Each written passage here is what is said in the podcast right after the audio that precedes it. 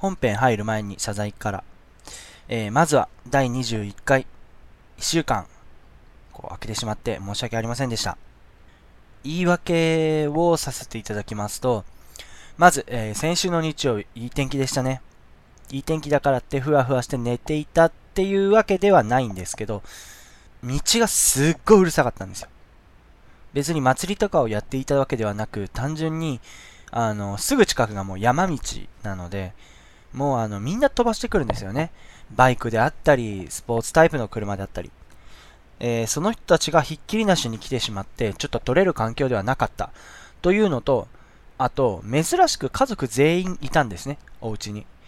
なので、その生活音っていうものがどうしても乗ってしまう可能性があって、まあ、少し、ちょっと取れる状況ではなかったっていうものがありました。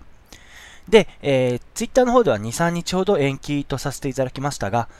今度は自分の仕事の方がクソ忙しくてですね、あ、クソ忙しいはちょっとダメですね。えー、バカ忙しくてですね、えー、その点、ちょっとできなかったっていうのがありますね。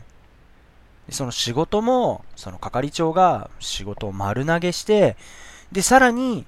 でもその、その工程、いろんな検査の工程ってあるんですけど、その工程一つを丸々やれという形で、こう丸投げされてしまいまして、で、まあ、それなので結局、その、工程スケジュール作らないといけないんですけど、その工程スケジュール組むにもかかわらず、こう、なんて言うんですか？まだ、決まってないところとかが多くてですね、全工程の。その全、で、また全工程にミスがあったんですよね。で、さらに、その新入社員も、その今度の工程、次の僕が担当する工程に組み込んでやってくれないかと。自分の仕事が結局できずじまいで、こう残業が多くなるっていうね、話になってしまったんで、ちょっと申し訳ないなと思っております。本当に、えー延期の方、申し訳ありませんでした。えーその生活音についてはですね、今後何かしらの対策を取っていきたいと思います。まあ、変な話、部屋、まだあるんで撮れる、録音環境が整える部屋っていうものがあるので、そちらの方で撮るとか、あと IC レコーダーなどの録音機器の導入なども考えております。仕事の方は、まあ、どそもそも土日に撮れればいいんで、なんとか、ちょっと対策を取っていきたいと思います。本当に申し訳ありませんでした。で、もう一つはですね、えー前回の20回のブログタイトルが第16回になっておりました。正確には第20回ですね。そちらの方も申し訳ございませんでした。それでは、始めていきましょう。ゲードム。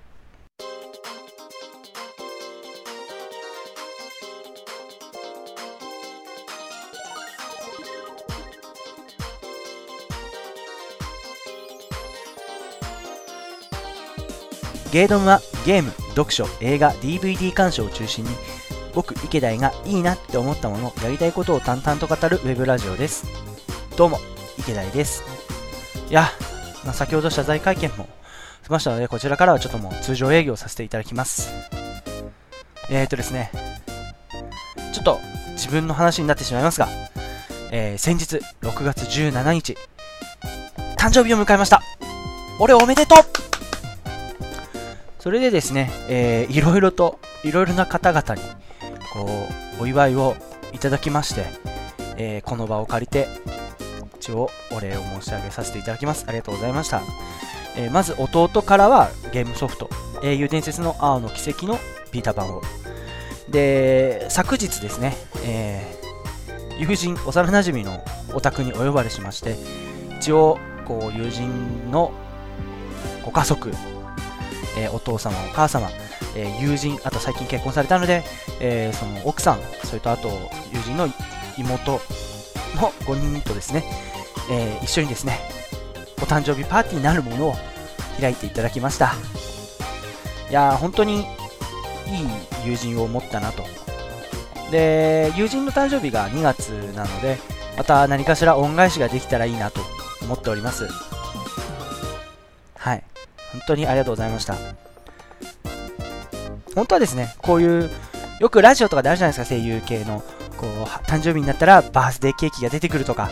そういうことを考えたんですけど、一人でそれやるの虚しいかなと思ってやめました。いや、だって一人だもん。例えばこれが2人とかであれば、まだ何かしらできるかなと思うんですけどね。はい、じゃあお便りいきますか。皆様からお便りをいただいております。ありがとうございます。まず、Twitter の方から紹介させていただきますね。まず最初に、ケータマンさん、ありがとうございます。で、こちらのケータマンさんはですね、えー、僕の過去回を第1回から聞いてくださってますね。本当ありがとうございます。第5回まで拝聴。配給はアニメ見てハマってます。高校生の部活はいいですね。昔とダブらせて楽しんでいます。しかし、聞きやすい。声？話し方？一人喋りは難しいでしょうが、これからも楽しみに聞かせていただきます。ありがとうございます。5回？5回は配給会か。そうですね、5回は、えー、高速機動隊をそのやろうと、その紹介しようと思ったんですけど、高速機動隊が、まあ、少々僕自身にこう刺さらなかったということで、配給をやらせていただきました。でも高校生の部活っていいですよね。僕、高校生の時に、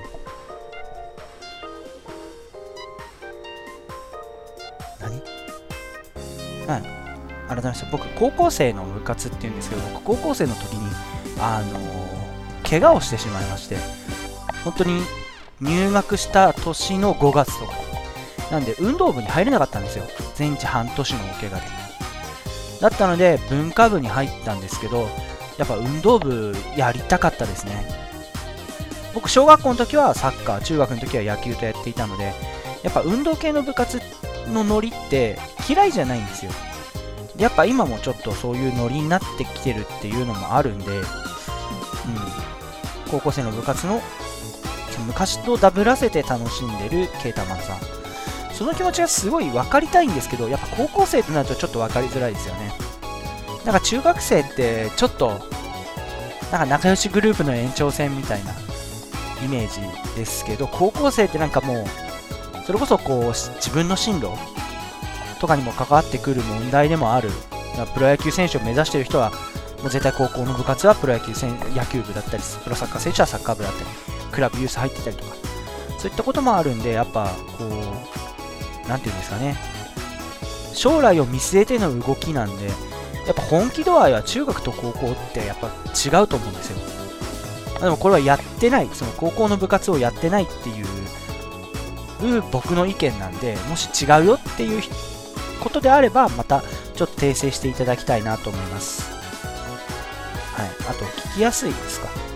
あんまり僕、こう、その喋り方とか、そういったものを意識して喋ってるわけではないんで、こう、何なんですかね？でも聞きやすいって言ってくださるのはすごい嬉しいです。ありがとうございます。ただね、ここ5回、ここ5回、え、なんかあんまりこう、瞑想感が漂ってると言いますかね。なんというか、ブレてるような気がしますね。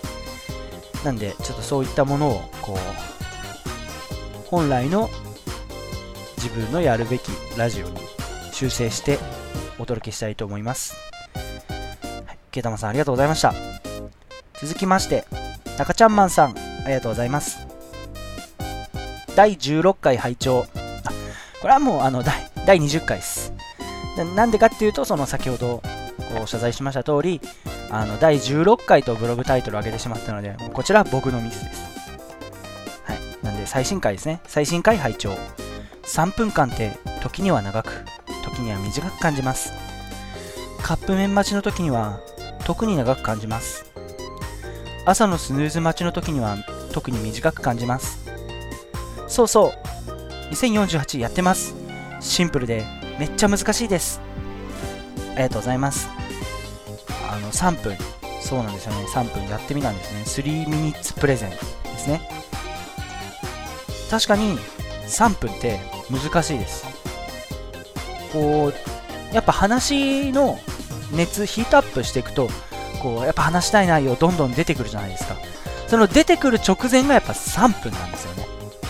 だからこう、エンジンが温まって温まって、さあ行くぞって時に、ビビビ、ビビビってなって、はいってなるのが3分なんですよね。それはやっぱ、で、そのカップ麺の時は長く朝のスヌーズ待ちは短くいや、うん、気持ちわかりますよ。僕はあの目覚ましで起きるのってすごい苦手なんで、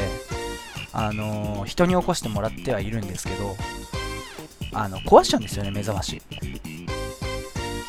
なんで、めったなことがない限り目覚まし使わないんですけど、あの、あと5分とかの5分ですっごい短く感じるんですよね。例えば、僕今6時15分に起きてるんですけど、その6時10分に起きちゃうじゃないですか。あと5分あるなぁと思って、じゃあもうちょっと目閉じてようかなって思うんですけど、その5分がすごい短く感じるんですよ。別にその意識が落ちているというわけではなく、すごく短く感じますし、あの、ラーメンとかカップラーメンとかの3分ってやっぱ長く感じますよね。それだけお腹が空いてるからだと思うんですよね。うん、それぐらいしか考えられないですけど、やっぱ、中ちゃんマンさんのおっしゃってることはものすごいわかります。あと、2048。いや、ありがとうございます。なんか僕がありがとうございますって言う、その2048の関係者かと思われますが、全然違いますけど、いや、面白いですよね。ちょっとしたテーマの時にやるのがいいですね。で、これ、あの、中ちゃんマンさんがやってるのは日本語版ってやつですね。何が違うって僕もよくわかんないんですけど、あの、まあ、日本語になってるってやつですね。面白いんですよ。で、えー、Twitter の方で僕ちょっとリツイートさせていただいてますんで、その画像付きで、えー、今、中ちゃんマンさん送っていただいたんですけど、もうまんまこのインターフェースです。で、今8と8が隣り合ってる絵になってるんですけど、あ、もしあの手元で見れないっていう方はちょっと申し訳ないんですけど、えー、4×4 のマスの中にいろいろな数字がありましてで隣り合った数字は合体することができる。で合体していって2048を目指すってゲームですね。確か。で今この中ちゃんまさんが送っていただいた画像にももちろんそういった形になってまして。でそれがもう今8と8が隣り合ってるんですね。でこれが横にスライドすることで16になると。1つになると。そういったゲームですね。シンプルでめっちゃ難しい。でもこれがパズルゲームの醍醐味だと思いますよ。でこれでこうハマっていくと気づいたら30分1時間経っている。これがもうパズルゲームとしてはもう100点満点のゲームなんじゃないかなと僕は思います。中ちゃんマンさんありがとうございました。じゃあ、えー、最後に G メール。かなしょうさん、ありがとうございます。ドムッス、第20回聞きました。3分限定のゲーム紹介、わかりやすかったです。台本なしであのテンポの良さ、素晴らしいです。自分もペルソナ9始めました。二等身キャラに抵抗はありましたが、大丈夫。受け入れることができました。まあ、キャラがよく喋りますね。ワールドカップ始まりましたね。優勝予想はドイツです。ダークソウル2、ちゃん中さんに持っていかれませんように。ありがとうございます。先に言わせてください。優勝はドイツです。ダークソウル2、ちゃん中さんに持っていかれませんように。えーと、どっち寄りなんですかね。まあ何のことかと言いますと、今ワールドカップやってるじゃないですか。それでですね、えー、先日、暴れラジオスさんの方にゲスト出演させていただきました。で、その際にワールドカップの優勝国と、優勝国は何だと、一応賭けをしていまして、えー、僕はブラジルにベットするという大人げない行為をしてしまいまして、えー、ラジオさんのパーソナリティである中ちゃんマンさんはドイツを、あのドイツにかけてますね。で、どちらかが勝ったら、勝ったらというか、どちらかが優勝したら、その似ていないものまねでラジオを収録するというのとゲームソフトをあげるという。で、えー、僕はダークソウル2を。で、えー、僕が勝ったら中ちゃんマンさんにガンダムサイドストーリーズをいただく予定で。で、えー、あと似てないものまねはまだ決まってないんですよ。まあもちろん優勝はブラジルなんで考えなくてもいいかなと思います。ただ、このメールをね、読む限りは優勝はドイツです。ダークソウル2ちゃん中さんに持っていかれませんように。優勝予想がドイツだから、金賞さんはドイツが優勝してほしいと思ってる、優勝するだろうと思ってるのであれば、ドイツが優勝したら、僕は、持ってかれるんじゃないんですか？ま考えないことにしましょう。あと、ペルソナ9、始めましたかこう、ツイッターで読む限りは P4 の、ペルソナ4の主人公から始めてますね。いや、ほんと面白いですね。ちょっと僕今、お仕事の都合上、あまりやれてないんですけど、こう二頭身、やっぱ最初は抵抗があったと思います。もともとこうリアル頭身のキャラクターが SD になってるっていうことなんで。いや、面白いです。世界中の迷宮が苦手っていう人はちょっと難しいかもしれないですね。逆にこれをやって、あ、面白いなって思ったら世界中の迷宮に戻るということもありかもしれません。まあ、僕も 3D ダンジョンって結構最初の方苦手だったので、あのウ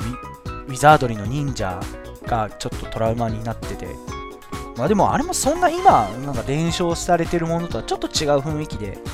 すよね。どんなボスでもクリティカル一撃で首が飛ぶとか。ねそれって、まあ、まあまあまあ。はい。金賞さん、ありがとうございます。はい。えー、これからもまだまだ、どんどん、どんどんお便りの方募集しております。お便りの宛先は番組の最後にそれじゃあ本編やってまいりましょうはい今日はですねログホライズンについて、えー、紹介していきますこれはあのー、まあ何何のかというもの。それから今回はちょっと趣旨を変えまして、えー、ログホライズンから見る自分が同じ状況に陥ったらどういう行動をとるんだろうなというものをちょっと考えていきたいと思います。はい。それなのでじゃあ本編いきましょうか。ではどうぞ。読書の時間。はい今日はですね、えー、こちらの方を紹介させていただきます。ログホライズン。ログホライズンは当のままれによる、えー、MMORPG の世界を舞台としたファンタジー小説作品。2010年4月より小説投稿サイト小説家になろうにて連載されており、2011年3月からは角川エンターブレインよりシリーズ刊行も開始された。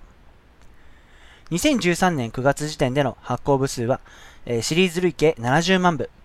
小説家になろうでの連載は刊行以降も続けられています。まあ、その、出会ったきっかけっていうのは、えー、小説家になろうの方ではなく、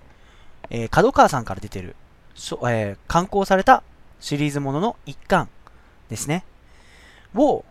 このゴールデンウィークにですね、えー、知人に勧められたので、一巻だけ読んだんですね。で、その一巻を読んだ感想は、もうあの、ちょっと言い方悪いんですけど、普通のファンタジーものだなっていうイメージしかなかったんですね。まあその、異世界に飛ばされるっていうのは結局ソードアートオンラインはちょっと毛色は違いますけど、その世界にから出られないっていうのはやっぱソードアートオンラインであったり、もういろいろあったので、普通だなーっていうのをちょっと感じてしまいました。で、回読み終わって、後日、えー、もう終わってるんですけど、アニメの DVD をですね、えー、3巻までレンタルしたんですけど、まあ、それを見て、えー、1巻からその2巻以降の展開っていうものが僕の好きな展開だったんですよ。単純にモンスターと戦闘して自身が強くなる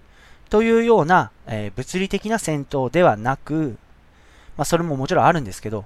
自分たちの生活圏内での内政を中心とした情報戦というものがしっかり描かれていて、もう見事にそこに大ハマりしてしまいました。で、僕、頭のいい主人公って好きなんですよ。まあ、自身が頭が良くないからっていうのもあるんですけど、あのドラゴンボールの孫悟空であったり、ワンピースのモンキー・ディ・ルフィのように、こう、カリスマ性や力、パワーでこう引っ張っていって物語を作るっていうのも面白いんですけど、やっぱデスノートの、えー、ヤガミライトやエルっていうような、こう、緻密な計算、あと情報をもとに一つの話を作っていく。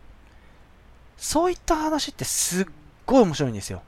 でもそうなっちゃうと、そのミステリーとかサスペンスものじゃ、それが普通なんじゃないか。っていうんですけど、ミステリーやサスペンスはもともとそういったものを、えー、そういった頭のいい人が必ず主要メンバーにいないと成立しない世界なんで、まあそういったもの以外、そこから外れた場合に頭のいいキャラクターがいるっていうのは僕ものすごい好きです。だから今結構アニメで話題になってるノーゲームノーライフとか、あと魔法科高校の劣等生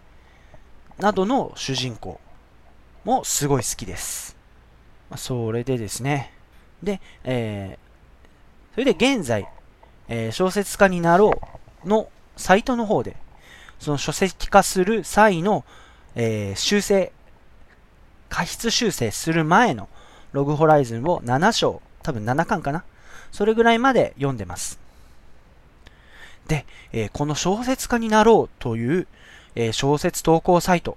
とてもいいです。あの、今ではナイツマジックとか無色転生など、えー、書籍化作品した、んえー、現在ではナイツマジックや無色転生など書籍化した作品が多く、それの過失前の、いわばもう、あの、漫画で言えば、週刊誌、ジャンプであったりマガジン、要するに単行本になる前の、えー、連載を見ている。その、いわば初版ですよね。その、過失前の初版を読めるだけでなく、無料で投稿や拝読できるというあたりがまず最高です。で、まあ、スマホにも対応してる。なんで、こう、お仕事の休憩中であるとか、こう、ちょっとした空き時間に読めるっていうのも、やっぱ一ついいかなと思います。で、現在はですね、えー、フェアリーテイルクロニクル、空気読まない異世界ライフというものを読んでます。で、これもまだ続きがまだ出てないというか、終わってない作品なんですけど、これも書籍化作品してます。書籍化してます。で、まあ、どんな話かと言いますと、こう、異世界に飛ばされた女性恐怖症の主人公、あと、えー、学、そのクラスのアイドル的存在の二人が、え異世界に飛ばされた、ゲームの世界に飛ばされたんですけど、そのゲーム世界で、カルピスがないから牛から作るとか、そういった、こう、生産系、料理系、などの要素が結構ふんだんに織り込まれた作品なんですね。で、えー、いろいろとこうキャラクターが出てきて、こう女性恐怖症っていうのも、この単に女性恐怖症ではなく、やっぱ過去のトラウマが原因で、その精神病院に通うレベル。本当にカウンセリングが必要なレベルまでの女性主人公。女性恐怖症の主人公。っていうものが、やっぱものすごいちょっと、こう他にはなく面白いかな。まあそ、そういった病気の人を面白いなって言ってるわけではなく、まあそういった世界観っていうものがすごい珍しいというか、ユニークであるなと思いますね。あ、今日はそういう話ではなかったですね。はい。で、まあ、じゃあ今日はそのログホライズンというもので何をするかと言いますと、えー、テーマを持ってお話ししたいと思います。もし自分が MMORPG に世界に飛ばされたらどうするというテーマでやっていきたいと思います。で、ログホライズンの主人公であるシロエは同じ境遇のプレイヤーの行動、そして NPC、つまり飛ばされた世界の先住民。えー、作中では第一人と呼ばれています。えー、第一人との交流を経て、絶望しきった世界を変えようと動きます。まあ、それは何かと言いますとね、えー、円卓会議と呼ばれる、その、主人公たちが今住んでる町、秋葉、本当に秋葉秋葉原を意識した秋葉という町なんですけど、えー、その町に秩序と行政というものをね、えー、こう確立させる。要するに法がないんですよ。法がないから法を作るという目的のために円卓会議というものを設立します。ただ、やっぱこう、悪の強いプレイヤーたちが多いわけですよ。で、ちょっと悪いと言いますか、PK もかなり多く頻繁に起こってますし、あの、新人プレイヤーを利用するような悪徳ギルドなんかもいます。なので、こう、どうしても欲しいんですよね。法というものが。で、やっぱあとみんな下を向いてたんですよ。帰れない絶望。で、ログホライズンの世界は死んだら、あの、神殿に蘇る。本当にゲームと同じようなシステムなんですね。だから死んだら向こうの世界に戻れるんじゃないか。というような希望もなくなりました。じゃあ何をするかというと、その円卓会議という、こう、行政機関といいますか、あの、トップギルド。もう本当に、もうかなり有名なギルドたちのリーダーを集めて、まあ、今後こういったようなことをしたいんだと、下からこう、汲み取って、それを精査する。というような、えー、まあ、本当に言ってしまえば、えー、て言うんですかね、経営者会議じゃないんですけど、もう本当に行政ですよね。そういったものを作ろうとします。ただ、先ほど言った通り、悪の強いプレイヤーが多いです。じゃあその白井さん何をしたかと言いますと、まずお金を稼ぎます。お金を稼いで、ギルドホームと言われる、えー、ギルドの活動拠点や銀行のある施設、それを買い取ります。なんでそのギルドの生殺与奪っていうのかな？っていうものを、その白江自身が一人で握っちゃったんですね。だいわば、脅迫です。でも、ちゃんとそれをやる理由があるからこそやったんですね。で、まあ主人公、先ほど言った通り頭のいい主人公なんで、まあそれをやることで円卓騎士は、あ、円卓騎士じゃねえ円卓会議というものがしっかりと、こうできるんじゃないかという、もう確固たる自信があったのかというと、半々ですけど、まあ結果として円卓会議ができ、こう秩序が生まれ、他のその活気のなかった秋葉の街も活気づくと。で、じゃあ何をしたかと言いますと、まず、料理。えー、ログホライズンの世界には、えー、料理人と言われるスキルを持った人がいます。で、えー、もちろん MMORPG 世界なんで、頭にシステム、システム画面を思い浮かべばシステム画面が出てきます。そこからメニューを選んで、調理っていうコマンドをすると、出来上がります。ただ、これがものすごく美味しくないんですね。水でふやけた味のないせんべいみたいな味らしいですね。で、それを、あるキャラクター、えー、その主人公シロエの同じギルド、ログホライズンと呼ばれるギルドのメンバーの一人であるニャンタと呼ばれる、えー、猫獣人のおじさまナイスミドルなキャラクターがいて、えー、その方が、ニャンタが超、その料理人のスキルを持ってるんですね。で、そのメニューから作るのではなく、実際に素材を切り、実際に調理し、で、実際に味付けをすると。そうすることで、味のある料理が出来上がります。で、そのことに気づいたシロエは、じゃあ料理以外もできるんじゃないか。ということで、えー、いろいろと、こう、秋葉の街を発展させていきます。蒸気機関の、えー、そのゲーム中になかった蒸気機関と言われる、まあ、今ではよくありますよね、機関車。などの機関の発明であったりとか、あとは温泉などのこう施設の、なんていうんですかね、えー、まあ開発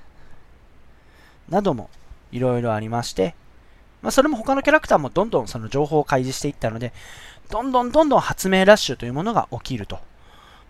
そうやって、こう、秩序と楽しい。この異世界に飛ばされちゃったけど、ちゃんと生きていくという意志を持った行動を取れるというような世界を作ったっていうのが白絵ですね。やっぱ頭のいいキャラですからね。こう主人公はエンチャンターといって後ろのこうサポートスキル、サポートのえー、ジョブなんですけど、まあ、どちらかというと、そのファイターとかではなく軍師っていうようなイメージですね。作中では参謀や腹黒メガネなどの愛称で呼ばれています。じゃあ、これがもし自分だったら、例えば僕だったら今こう軽く放置してるんですけど、えー、ファイナルファンタジー14の世界に飛ばされちゃったら、一体どういうような、どのような生活をするのか。うん、まあ、ひたすら、ピッケルで、岩掘って、こう、鉱石を発掘して、それをインゴットに変えて、売ってお金にするっていう生活かな。あんまり、基本的にそう、例えばその世界に行ったとして、戦うっていう選択肢は僕にはないですね。もともとそういうその戦闘的なことをしている格闘技をやってるわけでもないし、武道とかをこう学校の授業以外でやってるってわけではないので、いざこう戦いの世界に飛び込まれたら、多分戦闘はできないです。で、もし日本人の方でそんなことがあったら、大半が同じじゃないですかね。釣りしたり、服作ったりしたりとかして、生活してるんじゃないんですかね。いや、もちろん、うおファンタジーだぜうおモンスターだぜっ、あの、武器を取って戦うって人も少なくはないと思います。でも僕は、そういった戦闘行為をせず、ひたすら鉱石掘ってインゴットに変えて、それを売るというような、えー、生活スタイルになるんじゃないかなって思います。それじゃあ次ですね。えー、シロエたちのレベルはカンストしてます。レベル90ですね。で、ログホライズンでは異世界に行く直前に新しい拡張パックでその最大値レベルキャップが上がりました。それなので、えー、中にはレベル90以上のプレイヤーも存在します。そこでもう一つ、飛ばされる際に他のプレイヤーもしくはその NPC、先住民たちと比べて、えー、チート級の実力者で、それを目、それに目をつけられて世界を救え、なんて言われたらどうします？もうこれ少し前からあるラノベの主流ですよね。うーん。うーん、そうだな。成り行きでやるのはいいんですけど、王様に呼ばれて、ちょっと魔王を倒してきてくれと。銅の剣やるから。って言われたら、あんまいい顔しないですね。それ先ほど言った通り、あんまりその戦闘というものをしたくない人間なんで、で、もし、えー、いろんなその、ラノベとかの設定にある、こう、スキルとかレベルとかを極めた上で飛ばされるような、とか言ったら、多分僕は、その、戦闘職ではなく、なんて言うんですか？サブ職業。例えば先ほどの料理人であったりとか、えー、錬金術師であったりとか、そういった生活に必要な職業とか、えー、本当にジョブというものを極めてると思うんですね。なんで、先ほど言ったフェアリーテイルクロニクルみたいに、あの、いろんなものを作って生活したいので、いざ戦えって言われたら、意外と戦えないかもしれないです。もしくは、戦ったとしても、雑になるかもしれないですね。なんかショートカットしてみたりとか。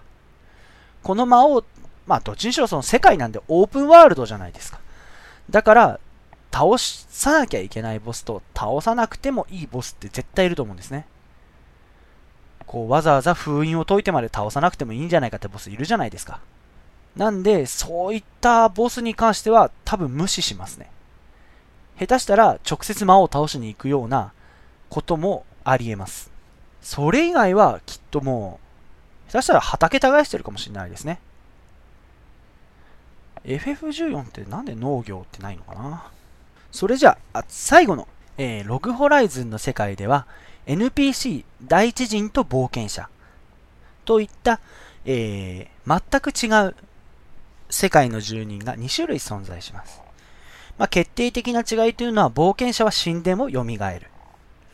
もちろん、ペナルティ、デスペナルティというものは存在しますが、蘇る。ただし、第一陣は死んでも蘇らない。そういった意味ではもう、なんて言うんですかね。どちらもどちら人ではないっていう。第一陣からすれば死なない体。もうそれはもう自分たちと同じ人間ではない。っていうようなイメージですよね。ただ、えー、シロエは NPC にも人格があると。生きてきた歴史があり、家族がいると。で、えー、先ほど言った通り、ご飯が美味しくないからご飯屋さんを作ると。そしたら第一人の方も食べに来るんですね。で、第一人も商売に来ます。そして話が進んでいくと、えー、第一人の貴族、まあ、その関東ですね。イメージしてる関東を拠点とした貴族たちがいるんですけど、えー、その貴族たちとの交流も今後あります。じゃあ、えー、自分だったら NPC と交流をするか、もしくは NPC だからと排他的な考えをするのか。まあ、一つとして、NPC とは絶対交流しないといけないかなっていうのは僕にはあります。例えば物を売るにしても、えー、個人商店、例えば商人っていうジョブが存在するような、えー、ゲームであれば、その商人が実際に商売、お店を出してるケースもありますが、えー、そのほとんどが NPC。やっぱ公式のショップ、街にあるショップっていうのはほとんどが NPC が経営しているものであります。なので、やっぱそういったこう生活をしていく上で、どうしてもこう関わり合いを持つ人っていうものが NPC であればもちろん交流はする必要がありますし、その人が助けてほしいというように、えー、救いの手を差し伸べるのであれば、救いの手を差し伸べるじゃない。助けてくれと、こう、いうような相談をされるのであれば、積極的に助けていこうとは思いますけどね。まあでも、こう、確かにその生産食とかのレベルも違いすぎて、例えば、NPC が作る回復アイテムの2倍3倍の効果がありますよっていうものを作るとしたら、多分それだけで商売のバランスは崩れます。そしたら、絶対に、その効果のいい方を買いに来ると思うんで、やっぱそこは、えー、商売人になるとするのであれば、他のショップとの折り合いをつける必要っていうのは絶対あります。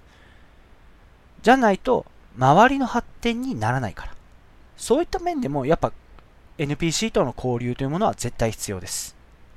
排他的な考えは絶対ないですね。例えばダークソウル、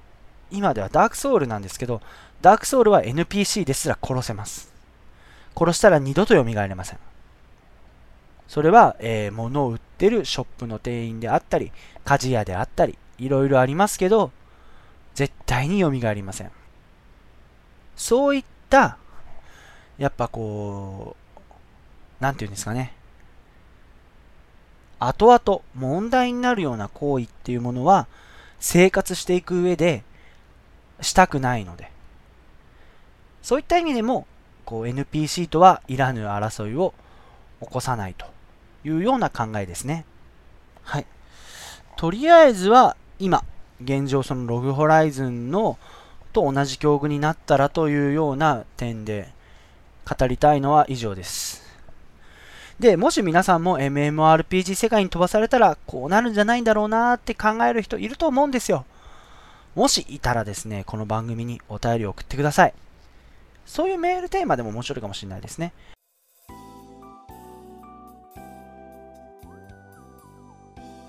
ゲーエンディングです。いやー、小説家になろう。いいですね、本当に。